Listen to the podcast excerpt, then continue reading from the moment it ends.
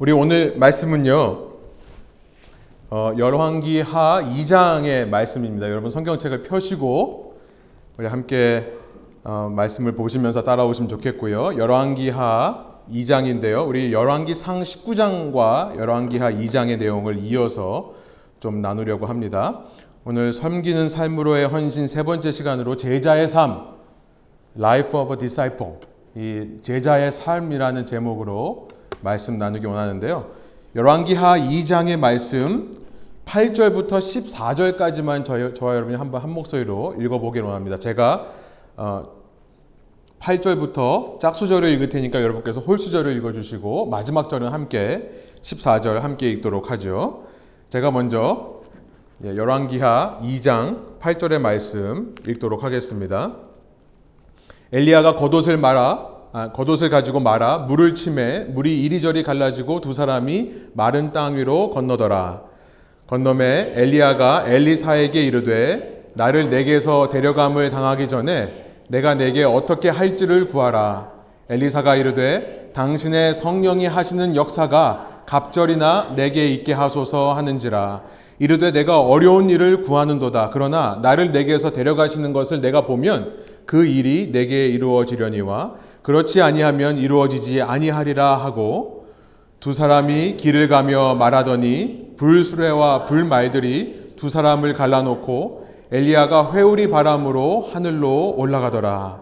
엘리사가 보고 소리 지르되 내 아버지여 내 아버지여 이스라엘의 병거와 그 마병이여 하더니 다시 보이지 아니하는지라 이에 엘리사가 자기의 옷을 잡아 둘로 찢고 엘리야의 몸에서 떨어진 겉옷을 주워 가지고 돌아와 요단 언덕에 서서 함께 있습니다. 엘리야의 몸에서 떨어진 그의 겉옷을 가지고 물을 치며 이르되 엘리야의 하나님 여호와는 어디 계시니까 하고 그도 물을 치매 물이 이리저리 갈라지고 엘리사가 건너니라 아멘. 어, 우리 이 엘리야라고 하는 선지자에서부터 엘리사라고 하는 선지자로 이제 이 선지자의 사역이 넘어가는 그 시점을 오늘 본문이 다루고 있는데요. 엘리야가 했던 것처럼 엘리사도 요단강을 건너 이게 가르고 건너더라 이 이야기입니다. 어, 이 이야기를 하기 위해서 우리 지난 시간의 이야기를 다시 한번 좀 되짚어 볼 필요가 있겠습니다.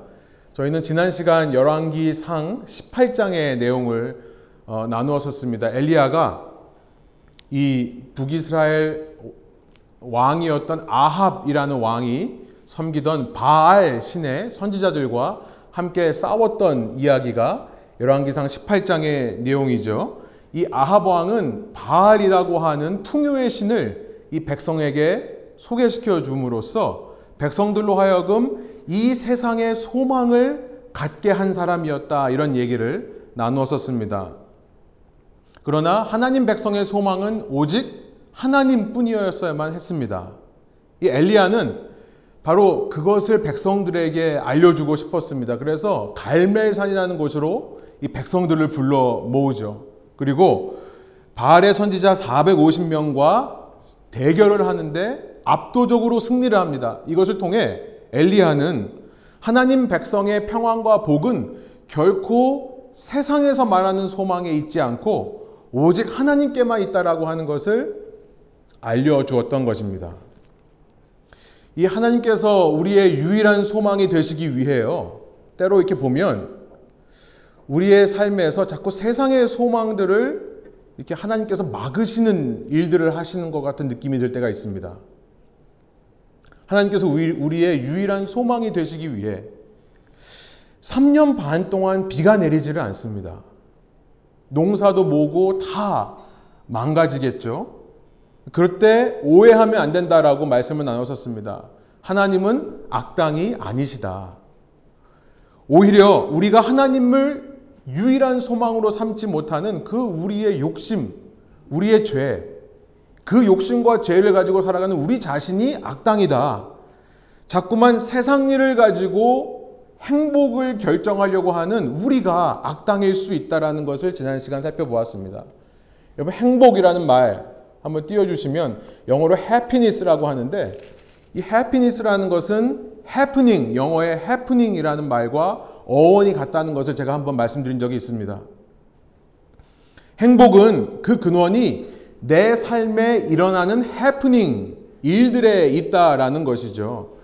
그러니까 우리가 잘 생각해 보면 우리는 결코 행복할 수 없다는 것을 생각해 보게 됩니다. 왜냐하면 여러분 이 세상에서 일어나는 일들은 언제나 우리의 예측과 똑같나요?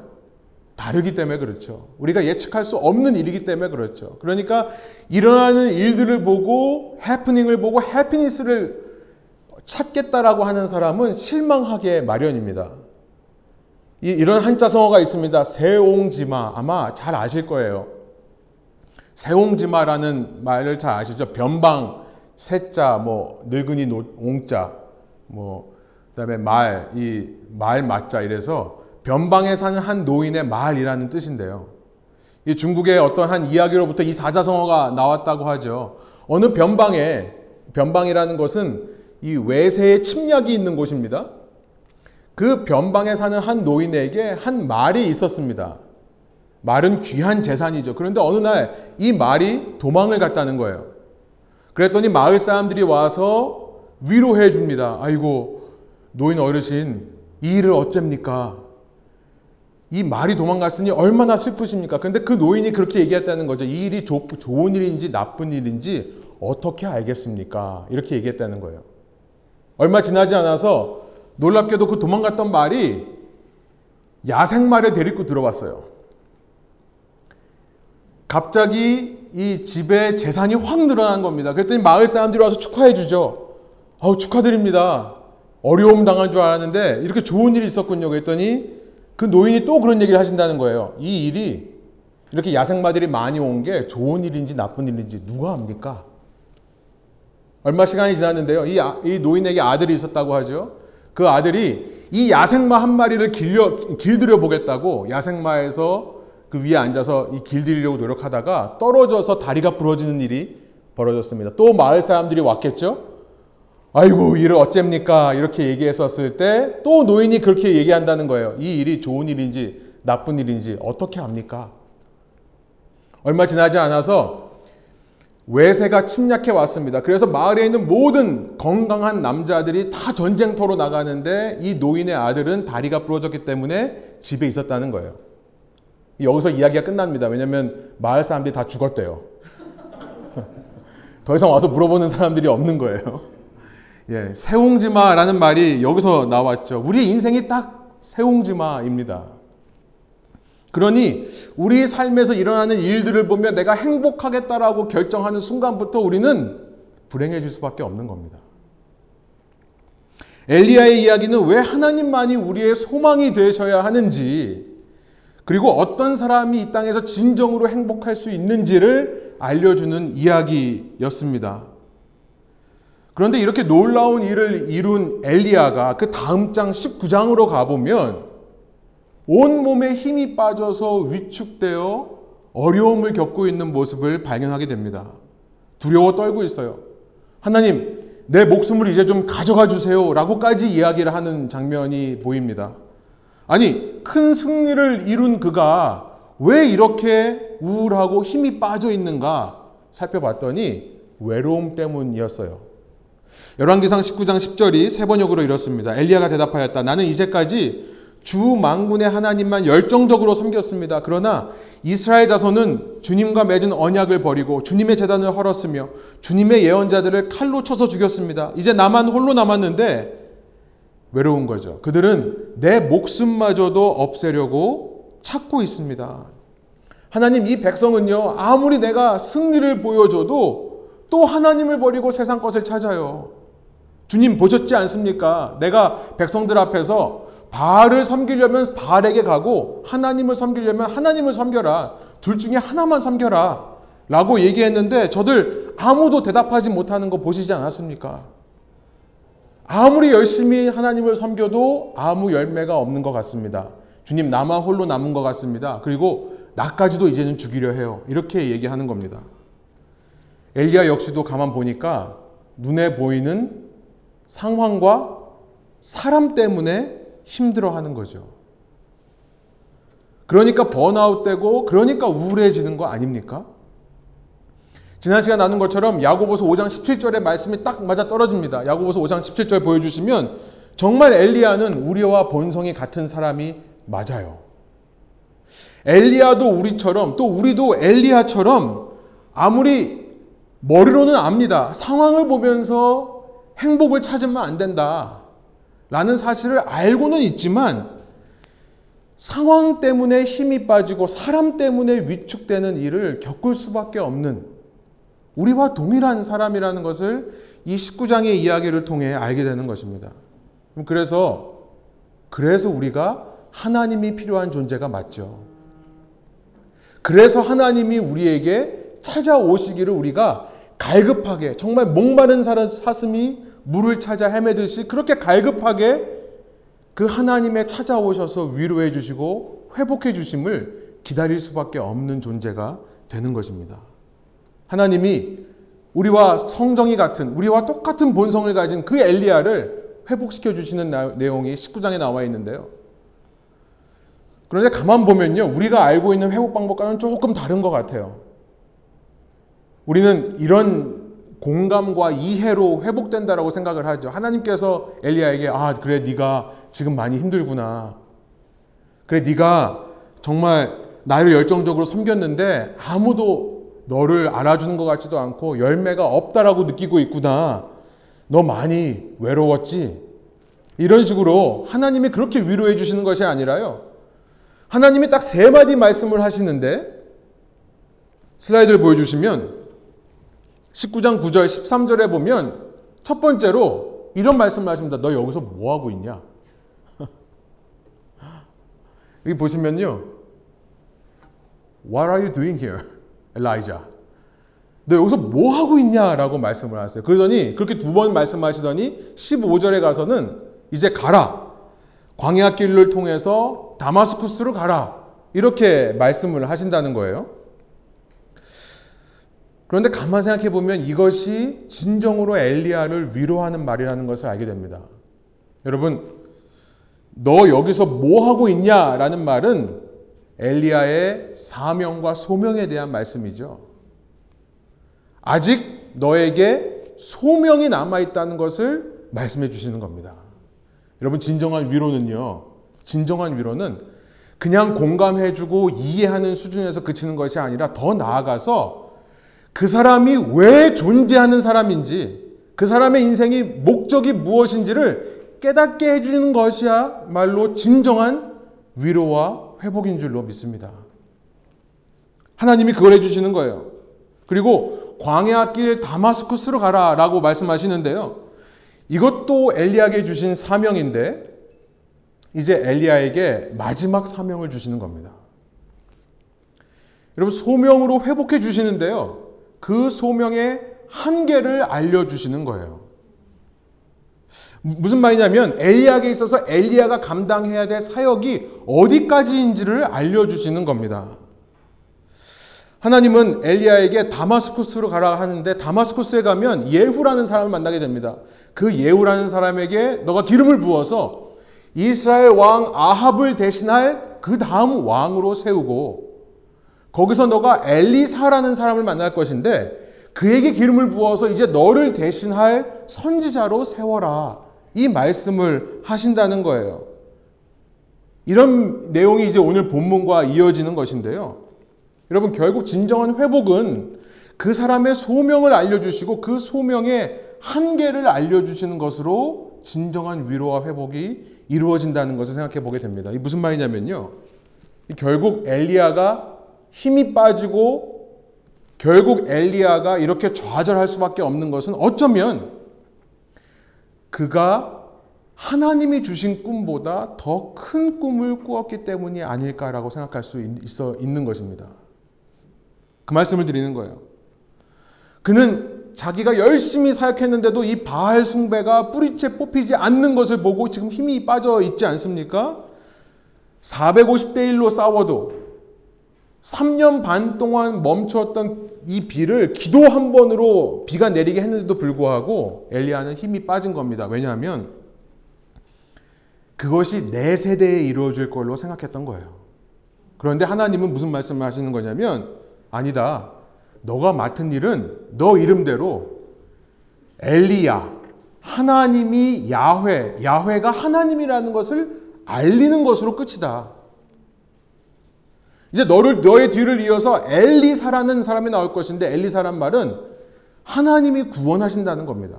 하나님의 진정한 구원 사역은 너는 하나님이 다른 신들과 다른 유일한 신이라는 것을 알리는 것만 하면 되는 것이고 진정한 구원 사역은 너 다음 세대에 이루어질 것이다를 말씀해 주시는 것이 아니겠습니까? 이제 예후와 엘리사가요. 이 아합 왕의 가문을 멸절시킵니다. 그리고 바알 숭배를 그치게 해요. 사랑하는 교우 여러분, 만일 오늘 여러분 삶 가운데 나는 열심히 주님을 섬기고 열심히 주의 영광을 위해 노력하고 지금까지 살아온 것 같은데 그럼에도 불구하고 낙심되고 위축되는 일이 있으시다면요. 여러분, 그럼에도 불구하고 여러분에게 아직 소명이 있다는 것을 기억하시므로 회복되시는 저와 여러분 되기를 소원합니다. 그것이 진정한 회복이에요. 그러면서 혹시 내가 이렇게 실망한 것은 하나님보다 앞섰기 때문이 아닐까? 한번 생각해 보시는 저와 여러분 되기를 원해요. 결국 또 상황과 사람을 바라봤던 것이 아닌가. 이것을 한번 점검해 보는 것입니다. 자, 이렇게 엘리야는요, 이렇게 자신의 남은 사명을 남겨, 이렇게 이어, 이어서 해나갈 엘리사를 이제 제자를 세우면서 이 열왕기상 19장의 내용이 마무리되게 되는데요. 19장 마지막 21절이 그를 제자로 삼으면서 끝납니다. 그런데 이후 두 사람의 이야기가 다시 등장하는 곳이 열왕기 하 2장이에요. 그러니까 엘리사의 관점으로 보면 열왕기상 19장 그 다음 장이 바로 열왕기 하 2장이 되는 겁니다. 19장과 2장이 연결되어 있다라고 보시면 돼요. 그러니까 이제 엘리야가 정말 그 사역의 마지막에 와 있는 거죠. 오늘 이 열왕기하 2장 1절을 보니까 엘리야의 시대가 끝나고 엘리사의 시대가 열리는 것으로 이 본문이 시작합니다. 여호와께서 회오리 바람으로 엘리야를 하늘로 올리고자 하실 때에 엘리야 엘리야가 엘리사와 더불어 길갈에서 나가더니 이제 엘리야는 모든 사역을 마치고 성경에서 몇 안 되는 사람 중에 한 명이 이 일을 겪었는데요. 하늘로 직접 올라가는 일을 이제 마지막으로 겪게 됩니다. 그러면서 성경의 카메라가 이제는 엘리야가 아닌 엘리사에게로 넘어가게 되고요. 이제 엘리야의 제자된 엘리사 이야기를 통해 오늘 우리에게 이 제자된 사람으로서 어떤 모습으로 살아가야 되는지를 이 성경 말씀이 우리에게 알려주시는 것 같은데요. 오늘날 우리도 생각해 보면 예수님께서도 엘리야처럼 하늘로 올라가셨죠. 그러면서 예수님도 엘리야처럼 그의 제자들에게 소명을 말씀하시고 떠나셨습니다. 우리도 제자로서 이 땅에서 아직 이 땅의 끝이 안 온 이유는요. 이 땅에 아직 우리가 감당해야 될 소명이 있기 때문에 그래요. 그래서 이 엘리사의 모습을 보면서 우리가 제자, 제자로서 어떻게 제자의 삶을 살아야 되는지에 대해서 이 본문을 통해 우리가 배울 수 있는데요. 여러분, 이 이야기를 가만히 읽어보니까 제자된 사람의 삶의 특징, 첫 번째가 뭔가를 봤더니 제자를 삶을 사는 사람들에게는 끊임없이 시험과 유혹이 찾아오더라라는 것을 우리가 발견하게 됩니다. 열왕기하 2장 2절부터 6절까지를 보면 엘리야와 엘리사 사이에 똑같은 대화를 세 번 반복하는 것이 나오는데요. 엘리야는 자꾸 옮겨 다닙니다. 길갈에서 시작해서 베델로 갔다가 거기서 여리고로 갔다가 요단강가로 가요. 근데 가는 곳마다 엘리사에게 이런 이야기를 합니다. 2절이에요. 엘리야가 엘리사에게 이르되 청하건대 너는 여기 머물라. Please stay here. 스승이요. 그냥 장난으로 말하는 게 아니라 사실 부탁하는 거다 혹은 명령하면서 얘기하는 거죠. 너 여기 머물러 있어. 가는 곳마다 세 번 이 이야기를 해요. 그런데 엘리사가 그때마다 이렇게 대답합니다. 2절 후반절이에요. 엘리야가 이르되 여호와께서 살아계심과 당신의 영혼이 살아있음을 두고 맹세하노니 내가 당신을 떠나지 아니하겠나이다 하는지라. 이에 두 사람이 베델로 내려가니. 그러니까 이런 똑같은 패턴이 계속 세 번 반복되고요. 세 번 반복할 때마다 결론은 뭐냐면 이 두 사람이 함께 가더라라는 말로 끝나는 겁니다.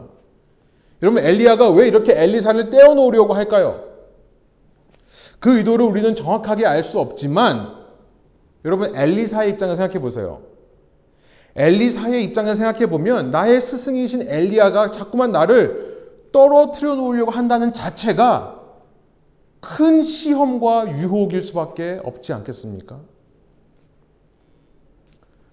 여러분 제자의 삶에는 반드시 따라오는 것이 시험입니다.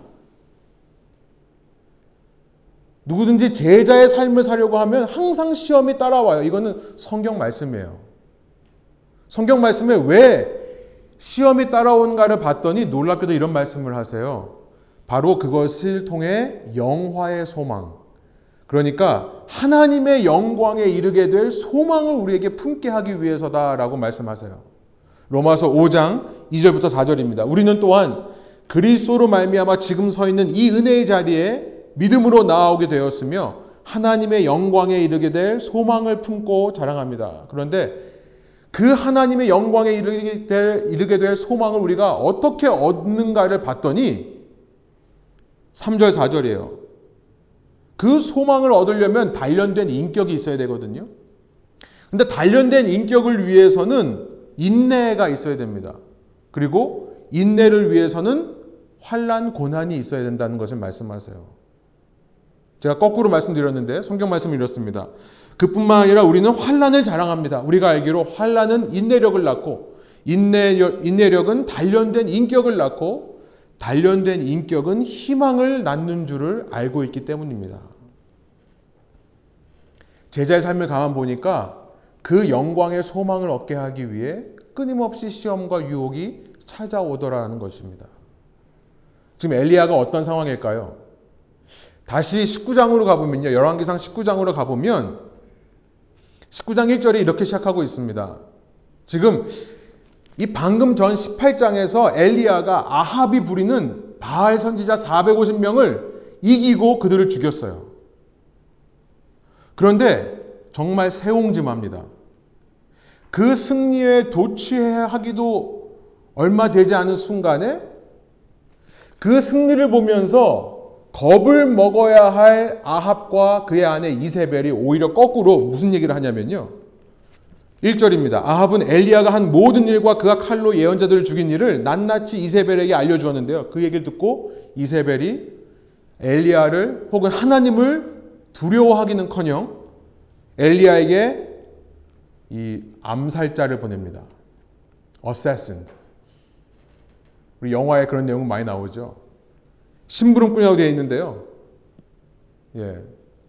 암살자들을 보내는 거죠.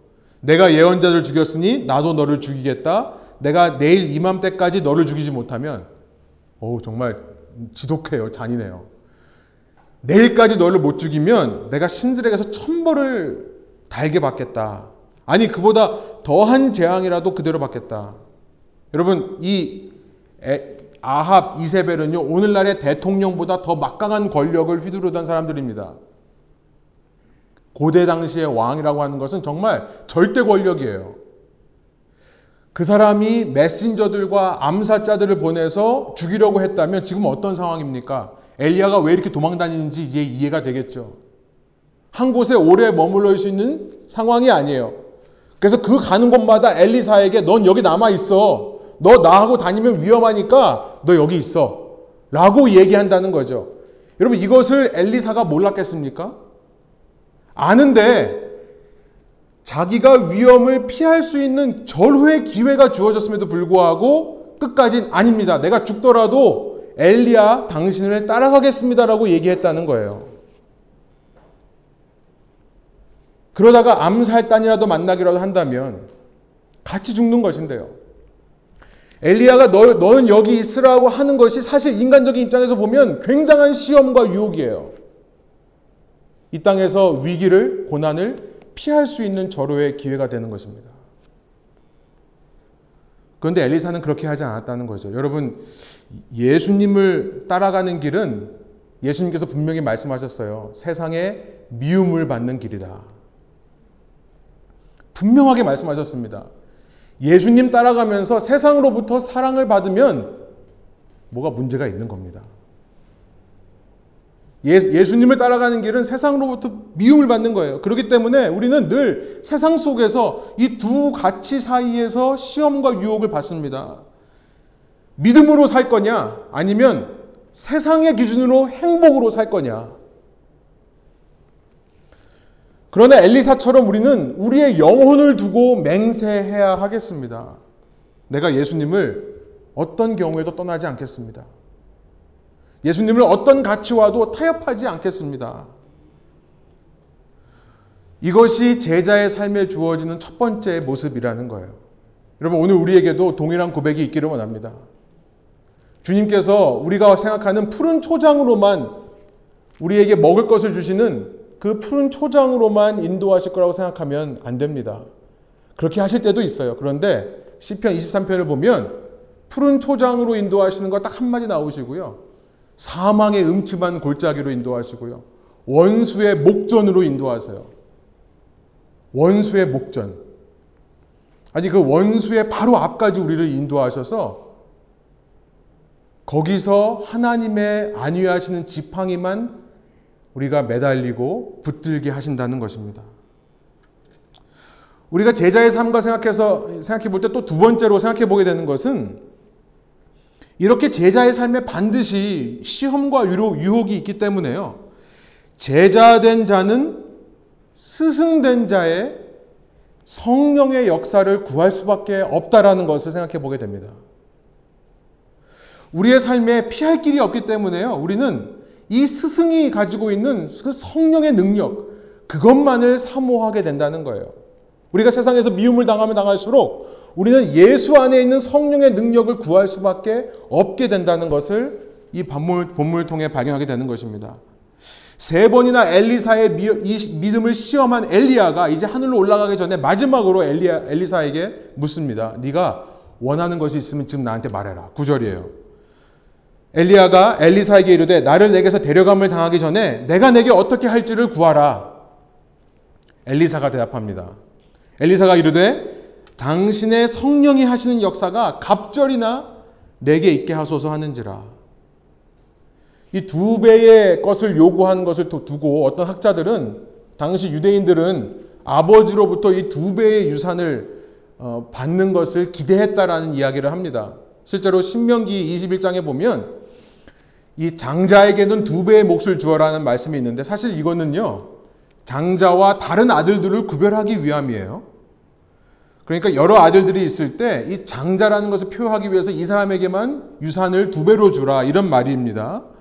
지금 엘리사는 엘리야의 아들인 것도 아니죠. 또 엘리사 외에 다른 제자들이 있는 것도 아닙니다. 엘리야에게는 오직 엘리사밖에 없어요. 이것은 왜 두 배를 요구했을까 생각해 보면 한편으로는요, 그만큼 시대가 더 악하기 때문이 아닐까 생각을 하게 됩니다. 엘리야의 시대보다 이제 엘리사의 시대가 훨씬 더 힘들고 어렵기 때문에 신앙생활 하기 더 어렵기 때문에 두 배의 영감, 두 배의 성령의 능력이 있어야만 되기 때문이 아닐까. 여러분, 오늘 우리가 사는 시대는 어떻습니까? 이전보다 더 신앙생활 하기 좋은 시대인가요? 아니면 지금이 훨씬 어려운 시대인가요?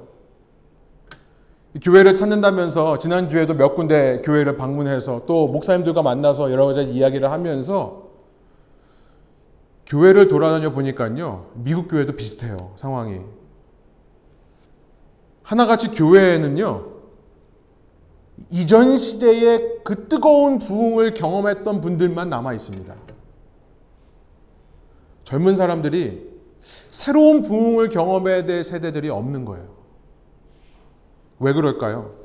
정말 이 시대가 이전 시대에 비해서 신앙생활하기 훨씬 어려운 시대인 것은 맞는 것 같습니다.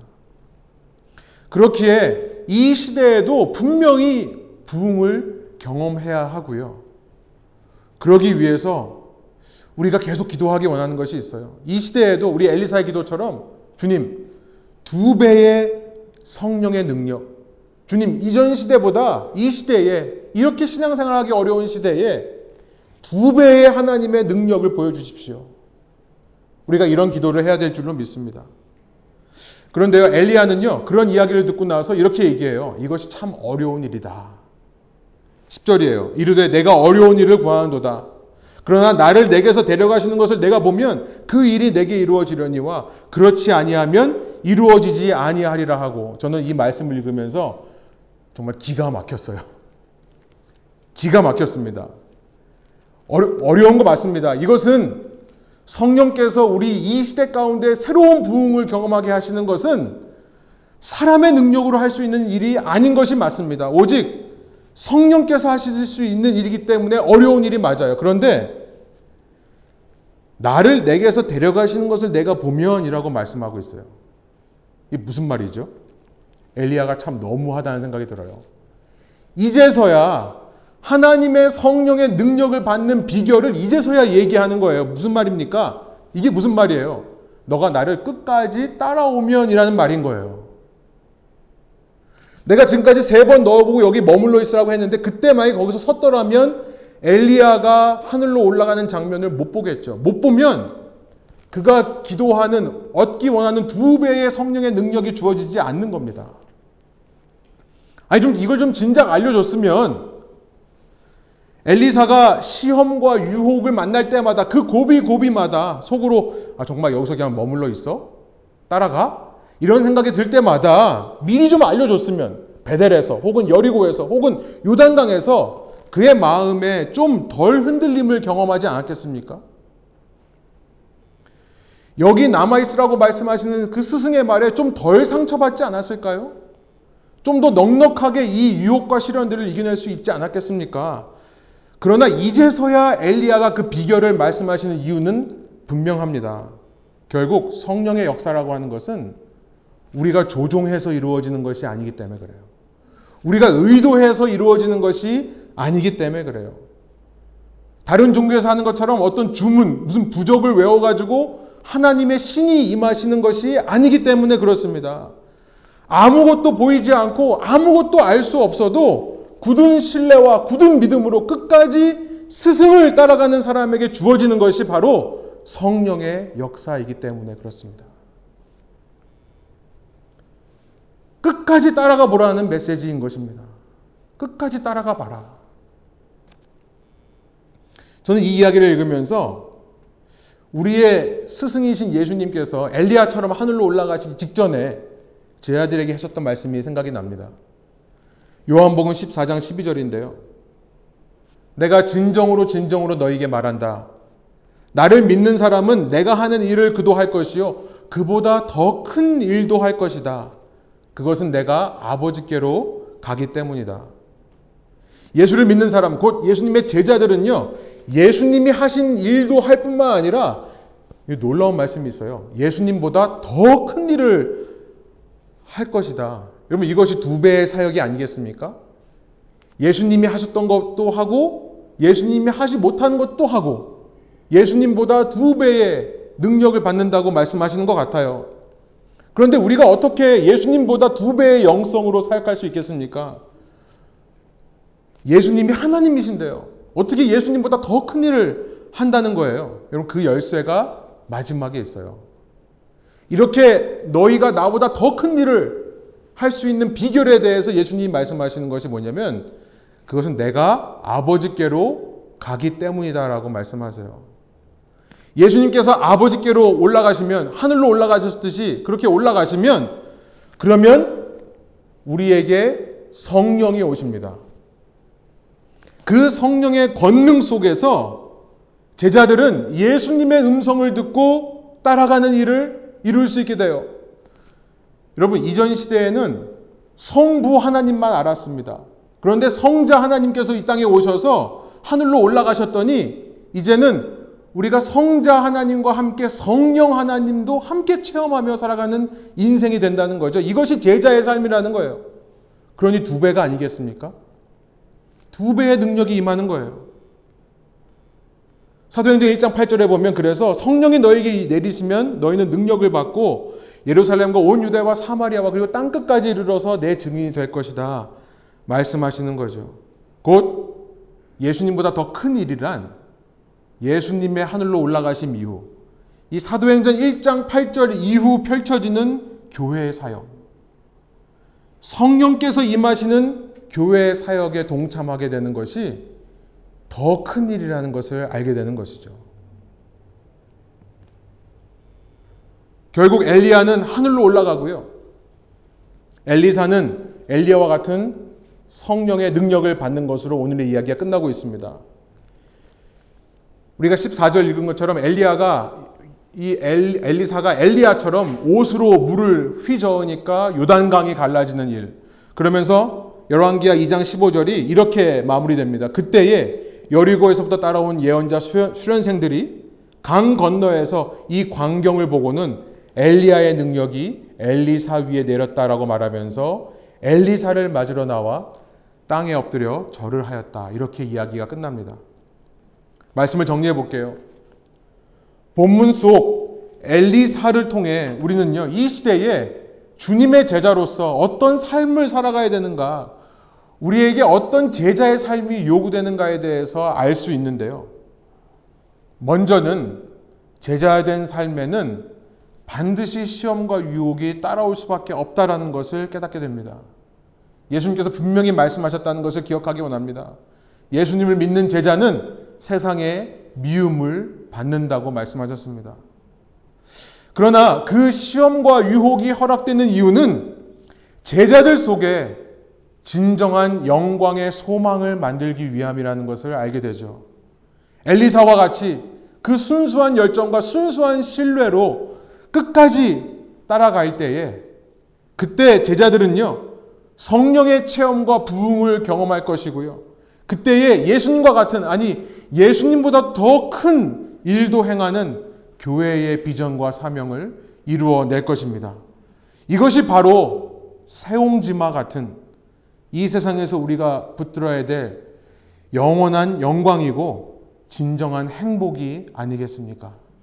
그 제자의 삶, 제자의 길을 함께 걸어가며 올 한 해 그 제자의 삶으로의 헌신과, 헌신과 섬김이 있는 저와 여러분의 삶 되기를 소원합니다. 함께 기도하시겠습니다.